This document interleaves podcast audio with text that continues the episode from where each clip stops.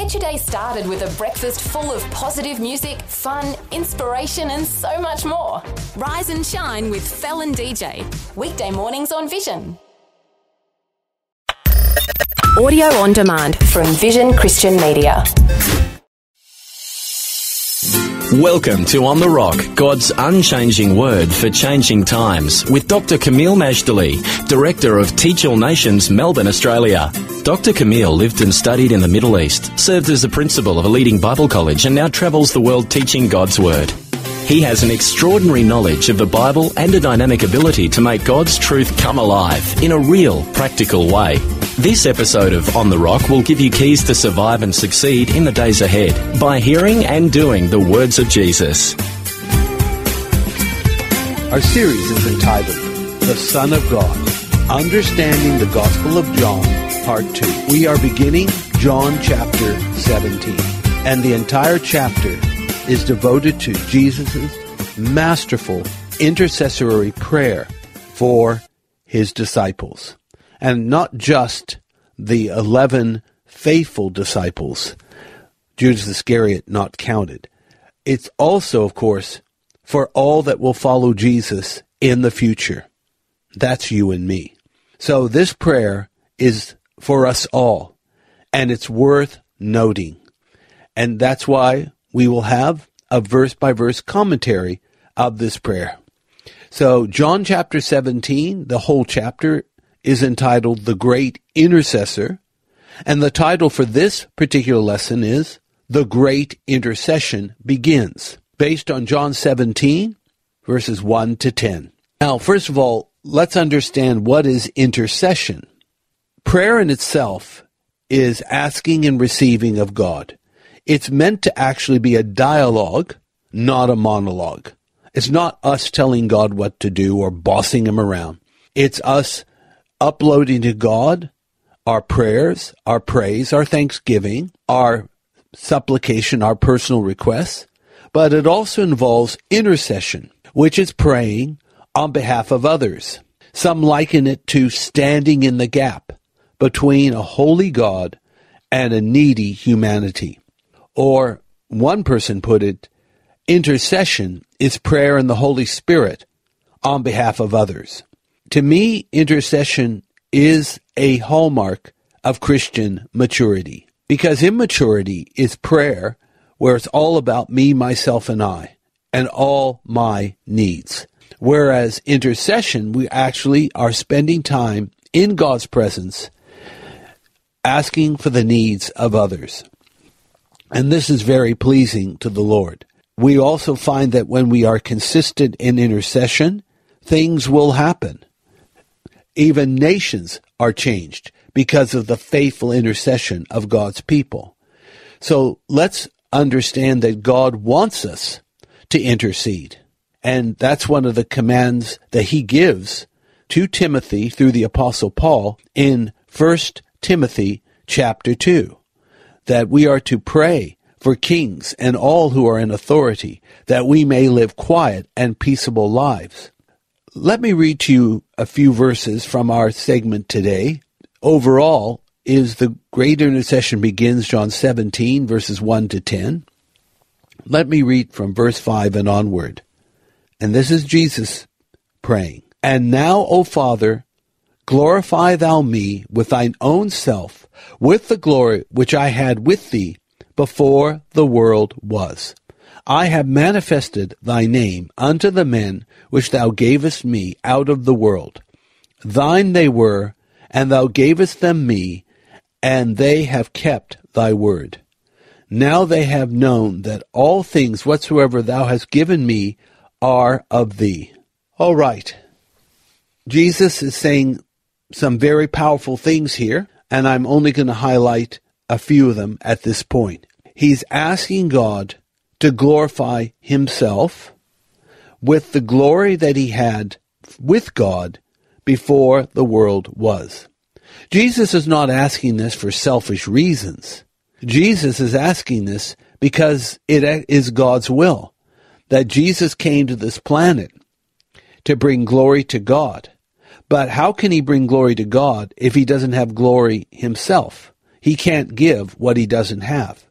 He needs the glory. And of course, the glory will come not so much through the trial, the condemnation, the execution that Jesus will undergo. I believe the glory happens when, of course, he rises from the dead, is seen by many witnesses, ascends to heaven, dispatches the Holy Spirit, and it's poured out on the earth in Acts chapter 2. These are the places where glory is finally found in Christ.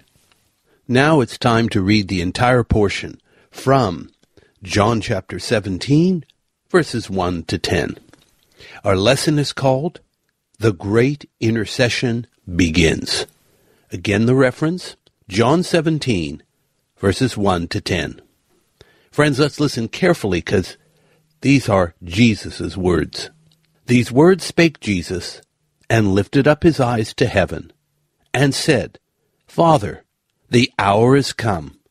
Glorify thy Son, that thy Son also may glorify thee, as thou hast given him power over all flesh, that he should give eternal life to as many as thou hast given him.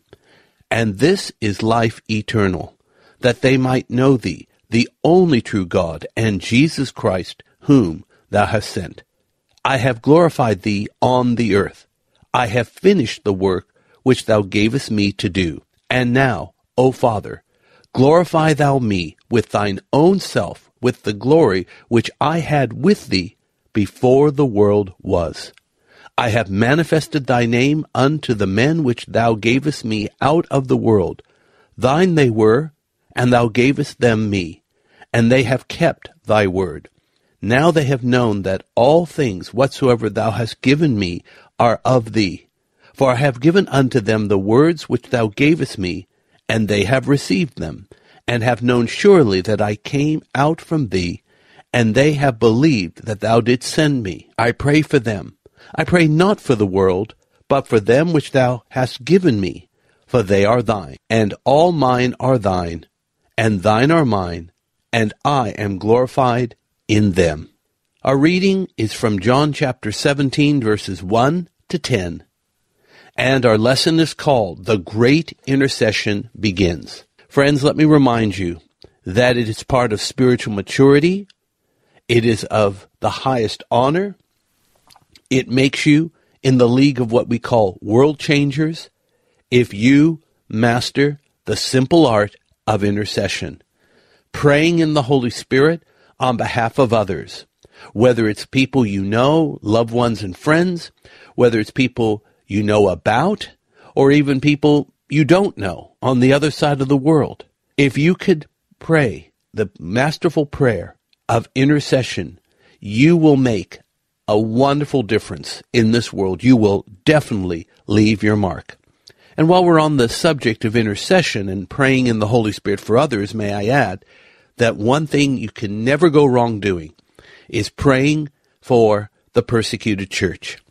From Nigeria to North Korea, Christians are suffering probably more than any time in our lives. It's terrible, but it's in a sense part of the end time scenario. Because remember, Christian people represent God. God is getting ready to move powerfully and to intervene in human history, and Jesus is going to return. We don't know the day or hour, but we know he's coming. This is our blessed hope. So as the hour draws near, the devil, who knows his time is short, is very, very angry. And so, since he can't, of course, lash out at God, God's too big for him, so he'll lash out at those who represent God. And that's where Christian people come in. So let's pray for them. Let's pray for their protection, for their provision, that they receive the things they need to get on with life, for advocacy, that there'll be people in high places that will advocate for them. In not long ago, it was hard to find any world leaders speaking up for the persecuted church. Now there's more voices being lifted up. But we can help our leaders lift up their voice. It does help. So advocacy, protection, provision, and that God will give them great joy in the midst of suffering. Pray that kind of prayer and remember the promise of Job chapter 42 verse 10 Job 42:10 says that the Lord turned the captivity of Job when he prayed for his friends. That's a promise worth holding on to. All right. John 17:1. Master intercession begins. For the several chapters that we've just done, especially John chapters 14 to 16, Jesus gave discourses or teachings to his disciples, preparing them for the rocky immediate future, but also for the glorious long-term future, the one that never ends. You will note that in red letter Bibles, these chapters are mostly in red. Now, we have another mostly red chapter here in John 17.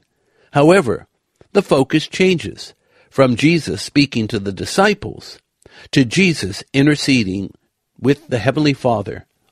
John 17 is known as Christ's great intercessory prayer, the longest reported prayer in the Gospels coming from the mouth of the Savior. The Master is a master in many things, and one of those areas is prayer. He set the example for all of us. So we will get some priceless insights in prayer by studying John chapter 17. It starts with Jesus lifting his eyes to heaven and praying, Father. After all, heaven is the source of the answers for everything we face. That's why instead of looking to people who are limited and flawed and finite, let's look to God, who is unlimited, flawless, and able to do exceeding abundantly above all that we ask or think according to the power that works in us. So we're praying to the Father. We who follow Jesus can and should begin prayer the same way to the Heavenly Father. Isn't that how the Lord's Prayer begins? Our Father who art in heaven. Jesus says that the hour is come. A statement also made in John 12, 23. What hour? the hour of his passion, suffering, death, and redemption for the world. Throughout John's Gospel, the phrase was used that Christ's hour had not yet come.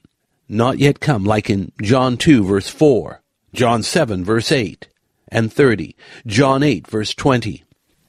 Jesus is praying that the Father will glorify the Son so that the favor will be returned and the Son will glorify the Father.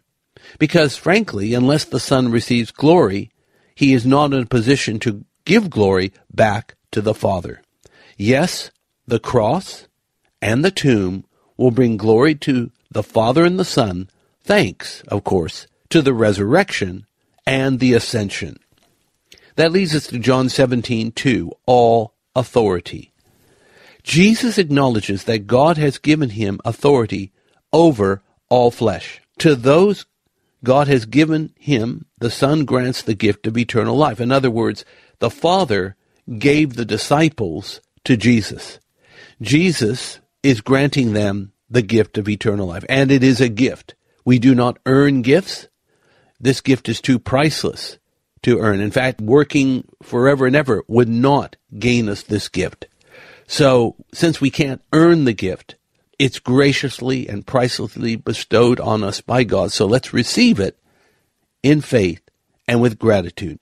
The great word for power, Jesus says, You've given me power, is in the Greek exousia. Exousia.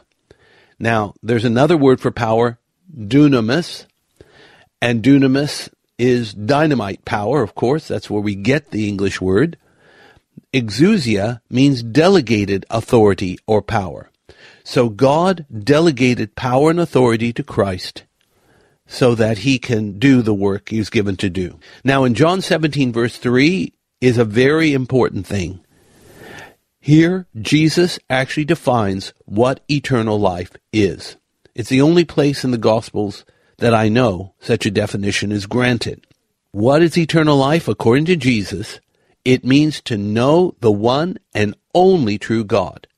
In other words, life is knowing God and knowing Jesus Christ, the one God has sent. You see, eternal life is experiential knowledge of the Father and the Son And I believe I'm in order to add the Holy Spirit. And guess what? It takes all eternity to know God in fullness, in power, in indescribable splendor and glory. So eternal life means to know God. Friend, it's not enough to know about God. Many people do, but it's not enough. That will not get you through the pearly gates. It will not get you the gift of eternal life. It will not get you forgiveness of sins. You have to be one who knows God. That means you come to God. You surrender to God. You listen. You obey. You follow. I still feel the little bit of shudder when Jesus speaks to those who claim to be ministering for his name, but he says, I never knew you. Depart from me, you workers of iniquity. God forbid that would be said to any of us. But it is a possibility, otherwise it wouldn't be said in Scripture. So eternal life is glorious because we actually do know God, not just about God, and we are safely on His territory now and forever. John 17:4 mission accomplished. Jesus confidently affirms that he glorified God on earth and finished the work he was sent to do. This is one of the reasons the Father said from heaven, This is my beloved Son, in whom I am well pleased. That's from Matthew 3, verse 17. And then in John 17, 5, it's called mutual glorification. The Father and the Son. Jesus now asks the Father to glorify both of them with the same glory he had before the world was. What a remarkable phrase. Jesus affirms that, unlike the rest of us, he had a pre-existence before the foundation of the world. He had glory in the past. He is praying for glory now. And the glory reserved in the future is bound to be as superlative as anything imagined. That brings us to John 17, verse 6. Manifested thy name. In Jesus' wonderful prayer, he highlights the name and glory of the Father to the disciples, the men given to Christ from the world. The disciples belonged to God, and God gave them to Christ. These long-term followers, who did not turn away like the others, do you remember in John 6 and verse 66, many disciples turned away from Jesus, but not the twelve. These long-term disciples kept God's word. And when you keep God's word, the benefits are everlasting. That leads us to John 17, verse 7. They know, these disciples finally understood that all things the Father gave Christ are from God. Of course. And so what Jesus received from God, he's also going to pass on to them, including exousia and dunamis, delegated authority and Holy Spirit power. Then John 17, verse 8. Yes to the word. The disciples received God's word via Jesus, and they received the word gratefully. They have been affirmed that Christ came from God, and they now believe that God has sent Christ. Took a while for the penny to drop, but they got it. They understand, although they'll be far more understanding as they are baptized in the Spirit on the day of Pentecost. And then John 17:9, not for the world. Christ's intercessory prayer is for his followers, not for the world. These followers of Christ belong to God, and God gave them to him. And it's not just the followers, meaning the eleven, it's also the followers in the future, including us today. Final verse, John 17, 10. Mutual ownership. All that is Christ belongs to God, and all that belongs to God is Christ. Jesus is glorified in the disciples, and this will become more obvious in the book of Acts. So there we have it, the beginning of a great masterful prayer. And there is more which we will cover in the next lesson. But for now, remember, this lesson is called The Great Intercession Begins. And our lesson for life is this. Prayer is our lifeline to God. and Christ's intercessory prayer proves it.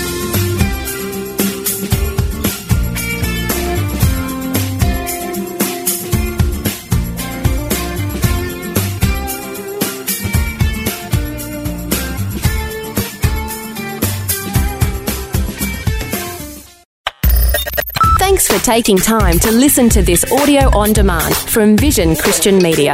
To find out more about us, go to vision.org.au.